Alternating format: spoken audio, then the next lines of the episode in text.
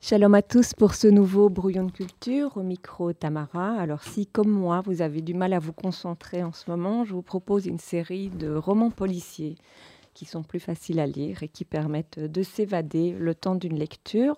Le premier, c'est le roman de Christina Alger, Au nom de nos sœurs, qui est publié chez Albin Michel dans une collection spéciale suspense. C'est un excellent roman à suspense dans lequel Nell revient à Long Island où elle a grandi suite à la mort de son père, qui était inspecteur de police. Un accident de moto attribué à sa consommation excessive d'alcool, lui explique-t-on. Nell est agente du FBI et malgré son congé de maladie, une blessure à l'épaule résultant de sa dernière mission et qui ne cicatrise pas, qu'elle ne soigne sans doute pas comme il faut, elle va très vite s'impliquer dans l'enquête. La découverte d'un cadavre requiert son aide et elle se lance avec passion dans la recherche de réponses. Comme tout bon policier, le roman offre aussi une analyse sociale très fine et je vous lis le premier extrait. Vous voulez savoir ce qui ne cesse de m'étonner ? Ces femmes qui peu à peu renoncent à être intéressantes. Je suis invitée à beaucoup de cocktails dans la région. Ses épouses, elles, ont toutes fait des études brillantes, Harvard, Yale, Stanford. Et puis un jour, elles épousent le manager d'un fonds de pension, elles font des enfants. Et alors, c'est comme si elles avaient été lobotomisées. Elles ne savent plus parler que de tournois de tennis, de décoration d'intérieur. Vous, vous êtes différente. Ça fait du bien. Vous aussi, vous êtes différente. Oui, sans doute. Mais moi, je n'ai jamais pu avoir d'enfant, alors il m'a fallu trouver d'autres centres d'intérêt. Nell a elle-même vécu un drame, puisque sa mère, d'origine latino-américaine, a également été assassinée quand elle était très jeune. Et je vous lis un deuxième extrait. Après la mort de ma mère, les pots de peinture ont disparu, ainsi que ses ustensiles dans les paniers de ma chambre. Ses ustensiles à pâtisserie. Mes jouets se sont retrouvés rangés dans mes paniers de la chambre. J'ai compris que c'était désormais leur place. La musique a cessé de résonner chez nous. Les vêtements de ma mère ont été enlevés de son placard. Les souvenirs que j'avais d'elle ont commencé à s'effacer à un rythme affreusement rapide. Je me suis mise à chercher dans la maison des traces qu'elle y aurait laissées, dans l'armoire à pharmacie, dans le vide sanitaire, sous la cuisine. Quand je sentais l'odeur de son parfum à une soirée, ou celle des empanadas dans une cuisine de restaurant, je pensais à elle. Quand je repérais sur la plage une femme en maillot de bain rouge vif, une douleur me traversait, comme si ma mère était un membre fantôme. Mon père ne parlait jamais d'elle. Et je n'osais pas le questionner. Toute trace de son existence a disparu de chez nous, en dehors de l'urne funéraire rangée dans le placard. La maison est devenue le reflet de la personnalité de mon père, pratique, organisée, précise. Ma mère s'est évaporée, purement et simplement, comme si elle n'y avait jamais vécu. Elle va se lancer dans une enquête acharnée avec son intelligence, la force de ses intuitions, une volonté de découvrir la vérité, quelles que soient les personnes impliquées, y compris si elle doit découvrir que son père lui-même a joué un rôle. Et je vous lis le dernier extrait. Je hausse les épaules, incertaine de la réponse qui convient. Mon père a toujours été une énigme pour moi, même quand nous vivions sous le même toit. Je me suis souvent demandé si je le connaissais vraiment, s'il avait la capacité ou l'envie d'apprendre à me connaître. Maintenant, je comprends, choquée, que nous n'en aurons jamais l'occasion. Cette pensée m'emplit d'une tristesse amère et éprouvante. Je me mords la lèvre inférieure pour que la douleur m'empêche de pleurer. Elle va faire le lien avec une autre affaire dans laquelle une jeune fille a été assassinée de manière semblable. Et très vite, d'autres disparitions s'enchaînent, impliquant des personnes déterminées à faire la lumière sur ce qui s'avère être une affaire qui mêle corruption et exploitation de jeunes filles en situation illégale, affaire à laquelle sont mêlés les membres de la police et des personnalités politiques importantes. Le roman dresse un tableau sombre du monde corrompu où les puissants exploitent les plus fragiles, où il reste quelques âmes désintéressées et courageuses, prêtes à mettre leur vie en danger au service de la vérité et de la justice. C'est donc le roman de Christina Alger, Au nom de nos sœurs, un spécial suspense chez Albin Michel. Et puis, je continuerai avec le petit dernier de Viveca Sten, Les ombres de la vallée, chez Albin Michel. Alors, Viveca Sten, c'est presque une honte de la présenter. Vous connaissez sa série qui a été renommée Meurtre à Standam. Et voici maintenant une nouvelle série dans laquelle nous allons retrouver Anna Alander et Daniel Linscork. Ils vont mener une enquête autour de la découverte, là encore, d'un cadavre. Le cadavre, cette fois, d'un ex-champion de ski de la région. Et ils vont également devoir enquêter sur la disparition de Rebecca, la jeune épouse d'un pasteur d'une secte chrétienne. Et petit à petit, le lien entre ces deux affaires que rien ne semblait relier va s'imposer. Une enquête qui va mettre en évidence les violences de couple comme les dérives sectaires. Et je vous lis le premier extrait. Mais Rebecca ne peut s'empêcher de réagir. « C'est trop injuste. S'il te plaît, supplie-t-elle, un sanglot dans la voix. Pourquoi faut-il toujours que tu interprètes de travers ?»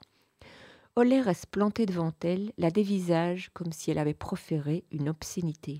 « Tu m'accuses, moi, ton époux, d'être responsable de cette situation, après t'être comporté ainsi ?» Il semble d'abord interloqué, puis sa voix devient tranchante comme une lame. « Tu ne réfléchis donc jamais dans ton cerveau de pauvre idiote ?» Rebecca comprend qu'elle est allée trop loin. « Ce n'est pas ce que j'ai voulu dire, bredouille-t-elle. Je ne t'accuse pas. » Oley fait un pas vers elle. Sans sommation, il prend son élan et lui décroche un violent coup de poing dans le ventre. Un coup si brutal que Rebecca en tombe à la renverse. Elle se plie de douleur, peine à retrouver son souffle, la panique l'empêche de maîtriser ses larmes. Le regard d'Oley est noir, terrifiant, il hurle « Regarde ce que tu me forces à faire !»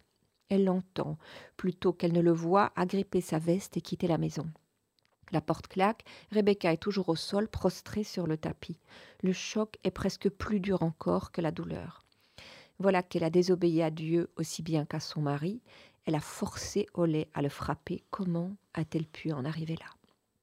Comme toujours, le grand intérêt des romans de Viveca Sten réside dans cette capacité à nous entraîner dans une enquête passionnante, actuelle, menée par des policiers en proie eux-mêmes aux doutes, aux interrogations sur leur métier, sur leur capacité aussi à mener une vie normale en même temps que leurs enquêtes. Et je vous lis le deuxième extrait. Son portable a plusieurs fois vibré en route.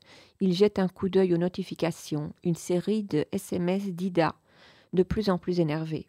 Elle n'a pas apprécié d'apprendre qu'il allait encore rentrer tard. Il s'attendait à ce qu'elle le prenne mal, mais là, elle a vraiment l'air furieuse. Ida n'y était encore jamais allée aussi fort, ça le stresse. Il se trouve constamment en porte-à-faux, tiraillé entre sa compagne et le boulot. Il aimerait pouvoir faire tous les sacrifices du monde pour elle et pour Alice, mais son métier l'en empêche. Être policier, ce n'est pas qu'un travail, c'est une identité. C'est ce qu'il est avant tout.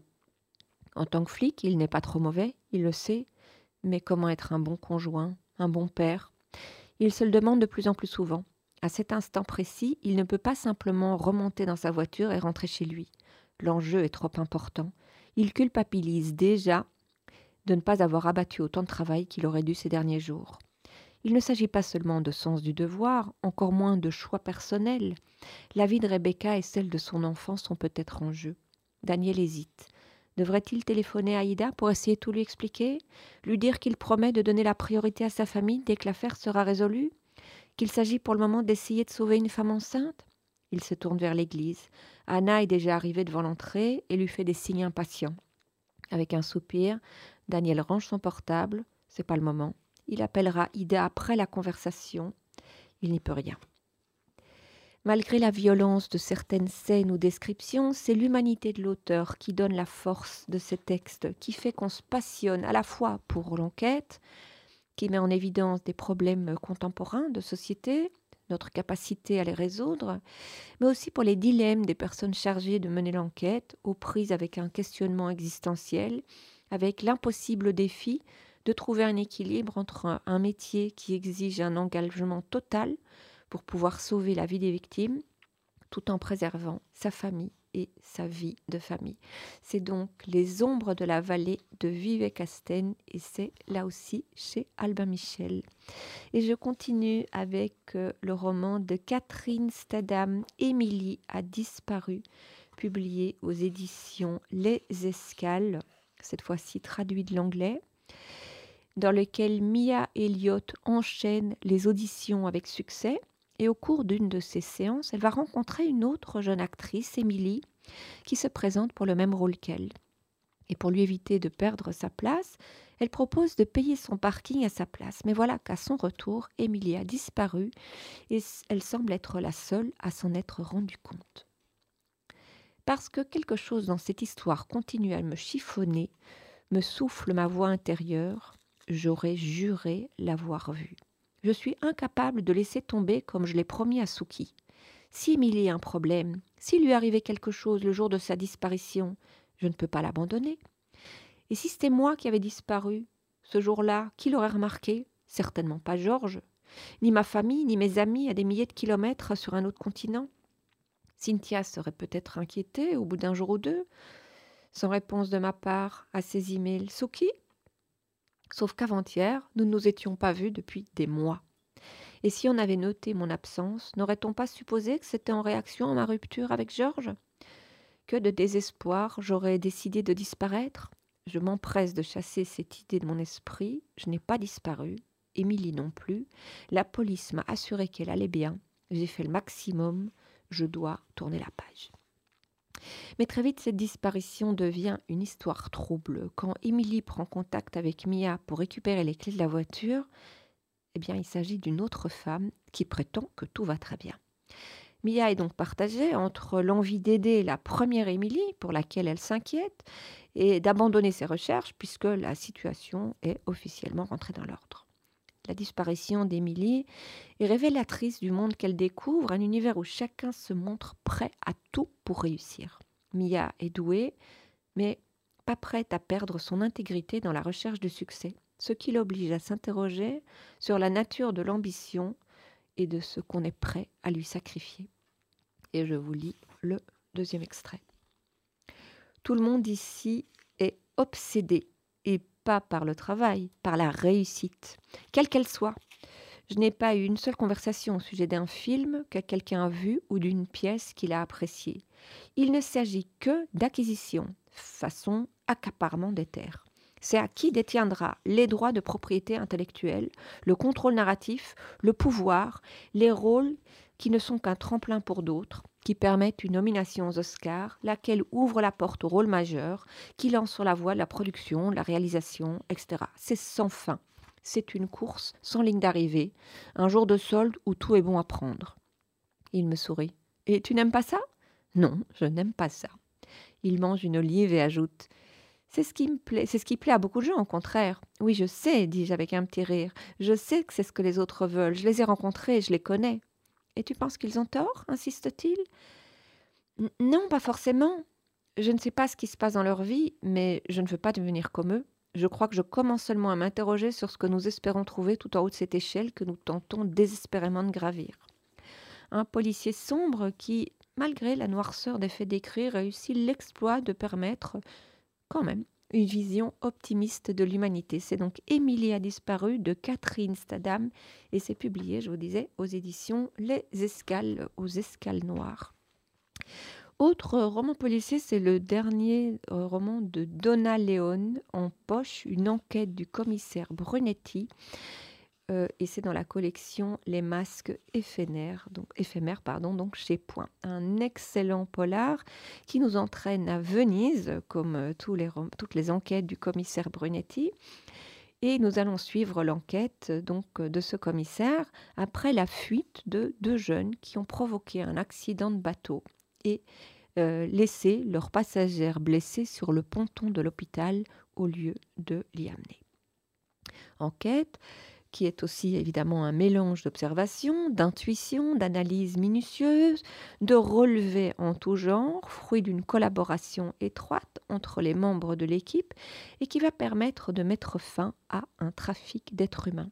Comme tout bon policier, le roman évoque la vie, reflète les problèmes de notre société, là encore, et le temps qui passe. Je vous lis un premier extrait. Au fil des années, Brunetti avait noué de nombreuses amitiés.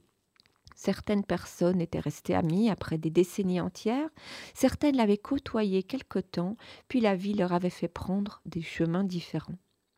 Parmi ses amis figuraient ceux que Paola appelait les animaux errants de Guido. Des hommes et des femmes qui, au premier abord, donnaient l'impression de ne pas être à leur place dans la vie qu'ils avaient choisie ou qui les avait happés un jour. Ce n'étaient pas des poissons hors de l'eau, car la plupart d'entre eux avaient trouvé un bocal à leur mesure, mené une existence confortable et heureuse, mais aux yeux de la planète, ils restaient une énigme irrésolue. Se pose aussi, comme dans tout policier, la question des sources, et je vous lis le deuxième extrait. « Où as-tu appris tout ça, papa ? Sur l'histoire, les peuples, leur façon d'être ?» Brunetti n'y avait jamais réfléchi. « Je ne sais pas, Raffi, confessa-t-il. Une bonne partie me vient de l'attention que je porte aux propos des gens et du fait que je me fais ma propre idée, seulement après avoir entendu tous les sons de cloche. C'était mal formulé, il le savait, et que je lis beaucoup. » C'est tout, s'étonna Raffi, comme s'il craignait que son père ne lui tende un piège ou ne le fasse de la rétention d'informations. Brunetti se leva. « J'ai aussi plus de 30 ans de plus que toi, et donc plus d'expérience. Ça aide. » Et enfin, il s'agit aussi de parler de la précarité de la vie, et je vous lis le dernier extrait. Pas plus loin que la semaine précédente, il avait lu que la Veritas avait publié 3 offres d'emploi pour des postes d'éboueurs et qu'elle avait reçu presque 2000 candidatures, provenant essentiellement de jeunes diplômés. Le pays de Dante, de Michel-Ange, de Léonard Galilée et de Christophe Colomb et 2000 hommes en compétition pour collecter les ordures ménagères. « Ô tempora, ô mores », murmura-t-il dans sa moustache, et il quitta la chambre en silence. Une très belle enquête, donc, qui mêle bienveillance, finesse d'observation, érudition et une description très juste de notre société. C'est donc le dernier en poche de Donna Leon, une enquête du commissaire Brunetti qui s'appelle « Les masques éphémères » et je vous le disais, c'est publié chez Point dans la collection Policier. Et puis je terminerai avec un Camille Lackberg, l'enfant allemand, que j'ai découvert récemment, publié chez Actes Sud dans la collection Babel, addictif comme tous les romans de l'auteur. Le roman raconte les recherches de Erika, l'intrépide policière ou enquêteuse de Camille Lackberg sur la jeunesse de sa propre mère, après avoir retrouvé dans le grenier des cahiers, un journal dans lequel sa mère a écrit pendant la guerre et vraisemblablement pendant la période qui suit. Elle y trouve aussi une médaille de guerre et une brassière de bébé. Alors de son côté, son mari, qui est en congé de paternité, reste impliqué dans une enquête autour de la recherche du meurtre d'un des plus vieux habitants du village. Les amis d'Erika, la mort du vieux professeur s'avère, les recherches d'Erika, donc et la mort du vieux professeur s'avèrent liées, puisque c'était un des amis de sa maman. Le roman évoque la période sombre de la guerre en Suède, la violence et le danger des groupes néo-nazis aujourd'hui, les traumatismes de guerre, la recherche du bien par générosité ou comme prétexte ou en réparation d'erreurs commises. Il évoque le rôle et l'influence du passé sur la formation des personnalités pour infléchir les destins. C'est une histoire de vengeance, de réparation et de jalousie.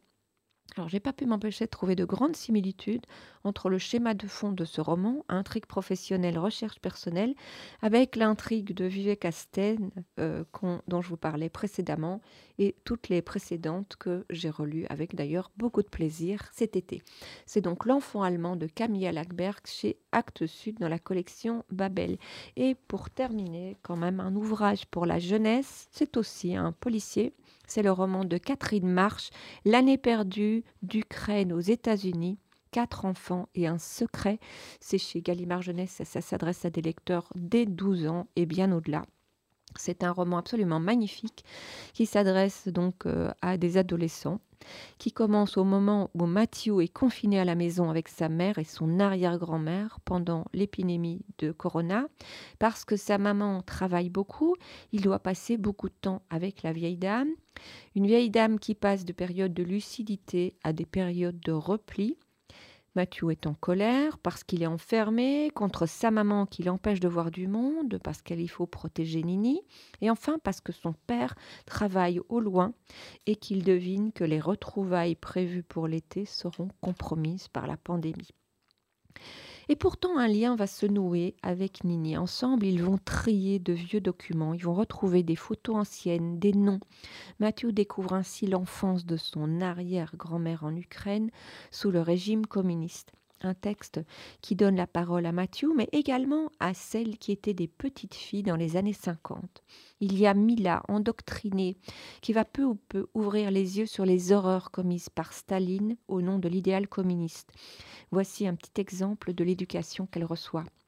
« Même les enfants, Milotchka, peuvent faire le mal ou le bien. Souviens-toi du pauvre Pavlik Morozov. » Pavlik Morozov était un chef pionnier de 13 ans qui, en septembre, avait dénoncé son père aux autorités parce qu'il aidait illégalement les koulaks. Quelques jours plus tard, sa famille l'avait assassiné. « J'avais souvent pensé à ce pauvre Pavlik depuis que j'avais lu son histoire dans le numéro d'octobre de la Pravda. Dans mon esprit, il ne faisait pas de doute que Pavlik avait été héroïque de dénoncer son propre père et j'étais d'accord avec mon groupe de pionniers. » qui avait écrit au juge qu'il devait se montrer intraitable envers ses assassins. En revanche, je n'étais pas certaine d'être capable d'en faire autant. Je n'avais jamais parlé à personne de mes doutes, naturellement, et je m'étais rassurée en me répétant que de toute façon, jamais papa ne se rendrait coupable de trahison. Sa cousine Hélène vit aux États-Unis. Elle aimerait faire comprendre aux gens ce qui se passe en Ukraine, témoigner à partir des lettres qu'elle reçoit de sa famille. Écris-leur des témoignages, envoie-les au New York Times. Elle était folle, les arguments se bousculaient dans ma tête. Je n'étais qu'une enfant, personne ne m'écoutait. Pas même mon professeur. Pourquoi le rédacteur en chef du New York Times réagirait-il autrement? Et puis, j'étais une fille. Existe-t-il seulement des journalistes femmes? Presque tous les articles étaient signés par des hommes. Sans compter que je n'étais pas capable de comprendre les mots compliqués du journal, ni de m'expliquer ou de m'exprimer de manière intelligente. Mais le plus ridicule, c'était d'imaginer que le monde écouterait des gens comme papa et maman, leurs amis et leurs familles. Personne ne voulait savoir qui nous étions ou entendre nos histoires. Le mieux que nous pouvions espérer, c'était de nous fondre dans la masse, disparaître. Mais comment expliquer ça à Ruth? Je me rabattis sur l'objection la plus évidente. La question du témoignage est capitale pour faire connaître la vérité au monde. Celle de l'identité ne l'est pas moins, même si elle relève d'un choix individuel. Comment se définir après avoir échappé à un régime totalitaire et désavouer les choix de sa propre famille? Je réfléchis à ce qu'elle m'avait dit. Je ne voulais pas renier qui j'étais, renier papa et maman, leur famille ou le pays qu'ils avaient quitté. Je les aimais. Je voulais me battre pour eux. Mais je voulais aussi m'intégrer. Ne pouvais-je pas trouver une façon d'être à la fois américaine et moi-même? Ruth semblait croire que c'était possible, à condition de se battre. Saga familiale, plaidoyer pour la démocratie, l'année perdue nous plonge dans les atrocités commises par le régime communiste de Staline dans les années 50, que l'auteur condamne sans ambiguïté. Et je vous lis le dernier extrait. « Adieu, Nadia ». En revenant du réfectoire, je passais devant l'affiche de Staline qui le montrait en capitaine de bateau menant notre grande nation à la victoire. Il regardait toujours au loin, détournant les yeux de toutes les vies qu'il avait broyées. Il ne méritait pas d'au revoir. Ce qu'il aimait, c'était diriger le bateau, mais il ne se souciait guère des passagers. J'étais heureuse de bifurquer, de m'embarquer sur un autre chemin, loin de lui. Si seulement le prix à payer n'avait pas été si terrible. Mais les fantômes de papa et de Nadia m'approuvaient. Pour survivre, je devais m'abandonner moi-même. Ce fut peut-être le plus dur, ces mots que je me chuchotais à moi-même. Adieu, Mila. Mais plus largement, ce roman propose aussi une prise de conscience individuelle. Qui suis-je? Qu'est-ce qui me relie à ma famille? En quoi consiste mon identité? Quelles valeurs dictent mes choix? C'est donc L'année perdue de Catherine Marsh, de l'Ukraine aux États-Unis, 4 enfants et un secret. C'est un magnifique roman publié chez Gallimard Jeunesse que je ne peux qu'encourager nos jeunes lecteurs à découvrir. Voilà, ici s'achève cette émission. Je vous retrouve la semaine prochaine. Shalom à tous.